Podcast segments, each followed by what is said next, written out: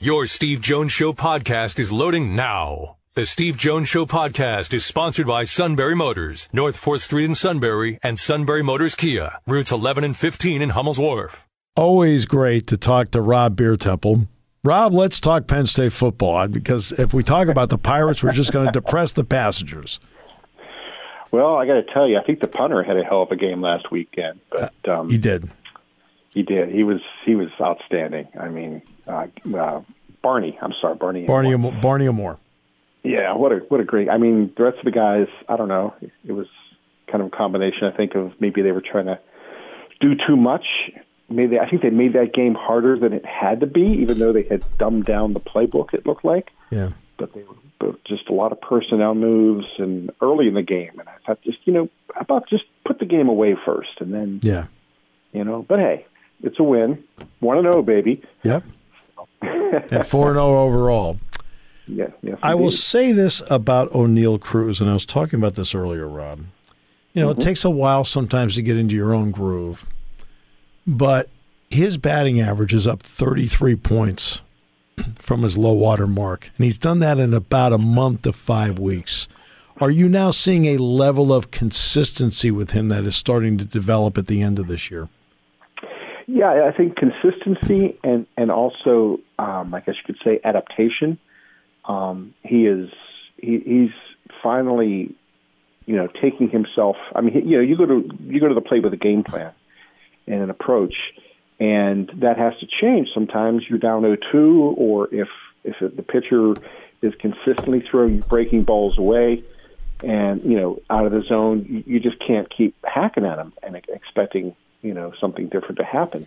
But he is finally, I think, kind of realizing uh, adjustments need to be made in each at bat, and is making them. Um, I mean, great case a couple nights ago. I guess maybe it was uh, maybe it was Monday night he had that little, you know, they they shifted on him, and you know there was that huge hole on the left side of the infield, and he kind of shortened up his swing a little bit, and kind of had an excuse me, you know, 37 mile an hour dribbler, but it went for a single. Yeah. I, I was talking to him about that last night. I was like, you know, is that the softest single you ever hit? Yeah. and he says, yeah, it is, it is, but but that's what you got to do sometimes. I mean, I think that's really yeah, he he's got the sexy exit velo, and you know, and he and he can throw the ball a million miles an hour, and and he can run and and all this.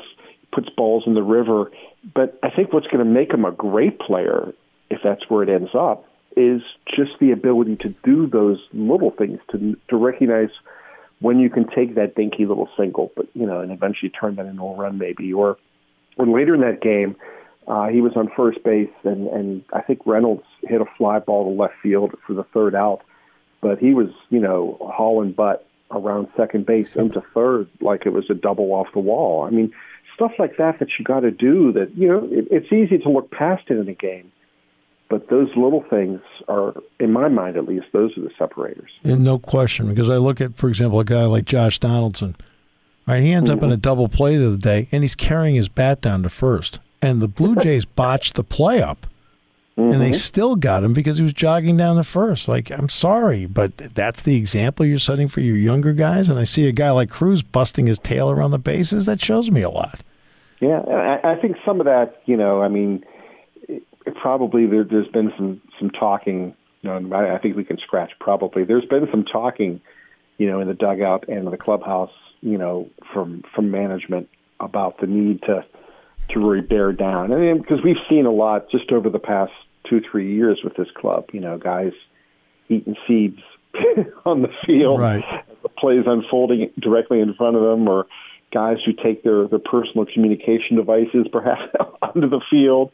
Um, you know, I mean, just stuff like that. You, you can't afford to do that when when you're on a pace to lose 100 games.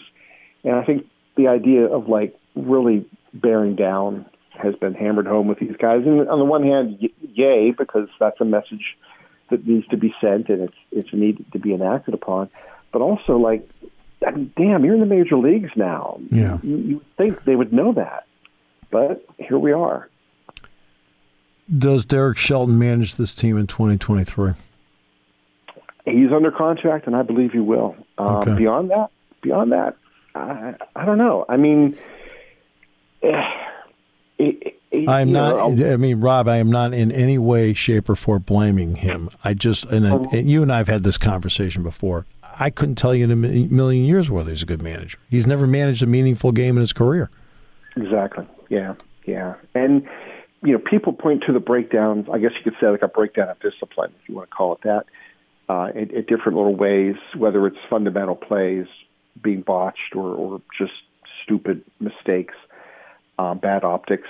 You know, and you could you could lay some of the blame at his feet, and and to a degree, deservedly so. But a lot of that stuff starts at, at other levels of the system, and you know, this is something I, I, was having lunch a couple of weeks ago with uh, with a group of scouts, and I love doing that because you learn so much. Yes. I just I just sit there and shut up and let those guys talk, and it, it's it's fabulous. And a couple of them were telling me that you know they had heard uh, about several teams, but the Pirates in particular, where it, it you know the, the coaches and the, and the and the development staff is kind of sort of being told that you know ease up on the discipline stuff and and you know on the you know my way or the highway stuff and just let the players kind of be the players because you know I mean um, um, when Ben Cherington was hired there was a lot made it's a it's a player centric approach that they're taking and and Neal Huntington and, and, and his lieutenants Kyle Stark in particular really ran the minors like a boot camp right. no, um, I, I know. I saw it here. and, you know, and that was way too far. The pendulum had swung, but now Yeah. it's it's really swung back the other way. And you know, you, you hear stories about. Well, you know, you, I know it like in Altoona this year. Every I've been when I've been there in the dugout before games talking to guys. Um, they have like a like a like a heavyweight boxing like championship belt thing sitting there that you know in, in the dugout that I, I guess is part of like a home run celebration or whatever. And I, I believe Low A Greensboro last year had some kind of crown or something the guys would wear, and uh, I don't know. I mean, yeah, I'm, I'm, I'm, I have no problem with with enjoying the moment and, and celebrating a great play or something, but at the same time, I, I think there was I think there's a coach that we both dealt with in the past past it said act like you've been there before, Right. Yeah. and uh, that's kind of what I how I approach it, and but maybe maybe maybe I'm just an old man shouting in the wind. I don't know. No, I don't think so. I think there has to be a balance between the two. I want you to have fun. It's your game. Uh, But at the same time, you have to have a perspective on what you're having fun about. Uh, you know, are you having fun because you just did something to win, or are you just celebrating an individual accomplishment? And to me, there's a big difference between the two, and there's too much celebrating of individual accomplishments that are not leading to wins. Yeah, yeah, yeah. I mean, that's just my opinion. I mean, that's I mean, I mean, if if your individual accomplishment leads to winning, man, I'm the first one to celebrate it because hey, quote, we don't win without you. But at the same time, if it's just an individual accomplishment and the final score was uh, 12 to 2 and you had two home runs, I'm not jumping up and down. It meant nothing. Yeah, yeah. It's you- you're right. It is a, it is a fine line, and you know, I, I guess it just because it leads to problems. I mean, you know, there's another team on the field, and if you're watching, you know, that that stuff unfold, you know, now maybe you're if you're a pitcher or or whatever, you get a little honked off, and maybe one of those fastballs comes in a little bit more, you know, than it maybe normally would, and and now maybe your you know your, your catcher gets hit on the wrist and has to sit for a couple of months Right. um, you know, and maybe he's your former first round pick, and that's very unfortunate. But you know, so I mean, there's just ramifications to everything, and so enjoy the moment. But geez, let's let's have some perspective. Uh, you spent a lot of time looking at Altoona this year, yeah, and you're looking at the individual prospects. Um, but there's always a little bit more to me than just that, um, because are the individual prospects coming together that are actually leading to wins? Because you're in the double, I mean, double A, and they're okay. I mean, they're five games over 500. Okay. Yeah, You know, I- but what do you? How do you gauge that? it is a little tricky in some ways because I mean, I, I expected a little bit more from that club production wise, um, in, in part because you know management has said that it wants to keep guys kind of clustered, so they kind of move through the system. The better guys, the core guys, keep them clustered so they can kind of you know move through the system together and experience winning together, whether that's a playoff series, or a league Right. championship, I agree whatever. with that. I, I agree And with we- that. Yeah, I, I like that approach as well. But that also kind of puts the impetus then on okay, then well, then produce. Yes. Um, and sometimes I, mean, I think we saw it maybe you know uh, I saw it in previous years. Maybe I don't know if if it's I, I still haven't really kind of decided if it, if it's the case this year. And I think with Altoona it was this, it was it was the case because they had a lot of extenuating circumstances. But sometimes you see guys get caught up in that you know trying to get to the majors or, or trying to trying to the individual stuff, and it it it kind of falls apart a little bit team wise. Um, this year, I mean, like Altoona, I mean, everybody was freaking hurt. Yeah. You know, I mean, Gorski was hurt, and, and, and Davis, Hank Davis was hurt, and Gonzalez was hurt. Um, you know, their, their, their pitcher, I mean, Priester started the year on the IL. So they, they had a lot of guys dinged up and nicked up. I don't know how many, you know, maybe a handful of times they had everybody back Yeah. in the lineup, you know, and, and it, it was it was good, but it was kind of a herky jerky kind of year in a lot of ways.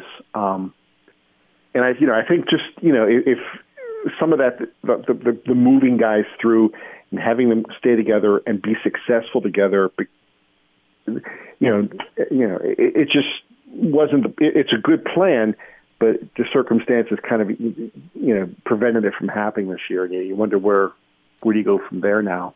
Um, you know, a lot of those guys, I, I would assume, would, would be up at Indy next year, Triple A.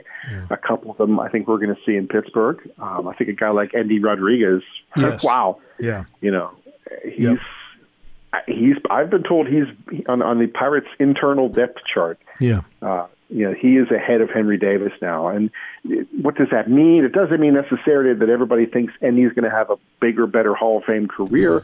It just means that he's tracking because some of it is Henry was hurt, and he was hurt last year too. Yeah. You know, Endy has just been consistently good and hasn't been impeded by injuries or anything else. And you know, he's just tracking. On his career arc has been smoother at this point. So we'll see how that ends up. I think it you know could be a great problem for the Pirates in a couple of years if Hank and, and Endy are both there at the same time. Um, assuming they're both still with catcher too, but um, uh, yes, I mean some, some a lot of pluses from that season. I saw a lot of really good things. Ortiz had an eye-opening year. You know, I think Peguero did pretty much what everybody expected Peguero to do. So we'll see if you know next year it'll, everybody will be a step closer, and we'll still kind of be waiting for that window to open in Pittsburgh some decade. Rob, the regular season should be actually over today. Uh, But because of the lockout, it'll end next week. Uh, so they'll end up playing 162. hmm I'm looking back on all this, Rob, and I'm seeing where the Pirates are, and I see obviously the halves with the money. Exactly what was accomplished by the lockout? Uh, I think, well, to a degree, I think that there that the union had a chance, if it really would have hunkered down, to maybe enact some of the things that it wants, and it didn't. I've had players tell me that they thought guys caved too soon. I think the owners knew exactly what they were doing. They were going to lock them out and just let time be the decider in the whole thing. And it got to the point where players, you know, you're not playing, you're not getting your paychecks, you're you're getting a little antsy. They- That part I understand. But tonight, the Cincinnati Bengals will play the Miami Dolphins. Mm-hmm. The Bengals went from having the first overall pick in the draft and consistently drafting in the top five to the Super Bowl last year. Bowl. That Yeah. can't happen in Major League Baseball under the current system. And that's Right. that's my point. What was accomplished with the lockout? If you're not going to have competitive balance, I mean, don't players want to be seen in something that, that's exciting and in a pennant race? I think, yeah, well, I mean, it's there's a lot to unpack there. I think some of it is baseball. I mean, you look at, at the ways ba- ba- baseball is changing. It's it's. I, I think it's trying to make itself, or you know, if not more popular, at least maintain its popularity. But it's going about it in in ways that are like supposedly quick and easy fixes, like hey, pitch clock, yeah. uh, no more shift, right? Uh, uh, you know, replay challenge. In, instead of like just saying, you know what, there's this team in Pittsburgh that hasn't won since you know I was in high school. Yeah. Uh, or there's a you know team in Cleveland that hasn't won. right.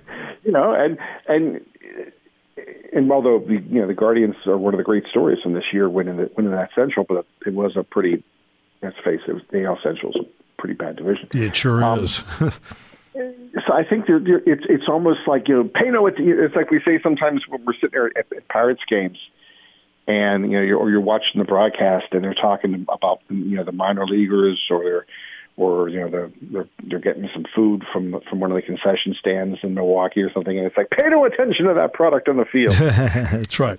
you know, right. And I sometimes get the sense that's what almost what baseball is doing is it's creating sideshows to you know, and, and I mean I don't know to to a degree to you know there's always been some disparity in, in the sport. I mean, the Yankees have been good forever. And you know, it was in 1960. It was it was like David and Goliath when the Pirates beat the Yankees. I mean, yes, it happened. Yes, but it was still an kind of an you could argue was kind of an aberration. I mean, and things haven't gotten better for competitive balance. But you know, that's kind of like the way the game is. If you if you if you buy a major league team, if you own it, I mean, you you got to understand the economics of, of the way things are run. So, you know, e- either you work within that system and just accept the way things are, or you try to find ways that you can game that system and and and, and work around it and, and find your own advantages. And you know, some teams do that, and a hell of a lot don't because they still put a product in the field, and it's still baseball, and it's entertaining if you want to go out with the kids on a Thursday or Friday night in July, and that's that. Again, but you have teams that don't want to do that. I mean, I would have, I would have sat there, and it would have been shot down, and said there'll be a floor of a hundred million, and a luxury tax, and pick a number in the two hundred somewhere, right? Yeah. That way, it would appease the players on luxury tax because there's no, there's no cap. It's a luxury tax. Mm-hmm and the floor would have forced them to, to spend money. But you have a block of teams, Pittsburgh among them, that won't do it. And right. again, it's a you, you got to care about what you're doing here, and they they don't care about that. Yeah, yeah, and I just you know it, it's there there are subsets within both sides. There, I mean, you know, the the, the players. You know, there's there's the the upper echelon of guys, and then there's the vast middle class of players. Um, and then there's the younger guys, and and everybody is is there's so many competing interests there. It's it's enough to keep just enough division for them not to be able to, to fully get behind something. And in the ownership side, it's the same thing. Yeah, you know, haves and have-nots, and there's just enough division there where they're never going to really, if you want to call it, reform the, the, whole, the whole economic situation. And I mean, I know it's frustrating to fans, and I, to a degree. I mean, I don't know what to tell them. I mean, you can create. That's, that's right. You can't. You, you don't know. Create an artificial set set up where everybody has you know exactly one hundred million dollars to spend, and every player is a free agent after every year, and you decide how to do it. But I mean, I don't know. I mean, what, what, that that itself would create its own kind of problems mm-hmm.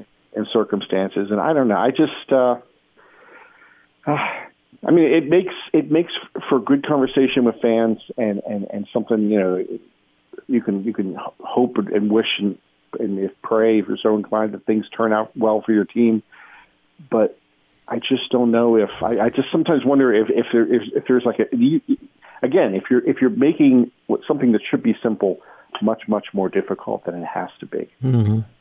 It's you know, always great. It's always great talking with Rob.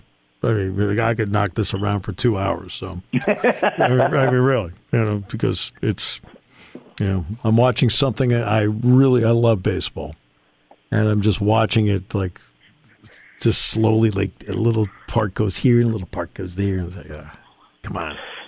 Yeah, you know, it, it's it's I, have been this is my 28th season, and um, it's a lot different than, than it used to be, and it's frustrating and disappointing in, in a lot of ways.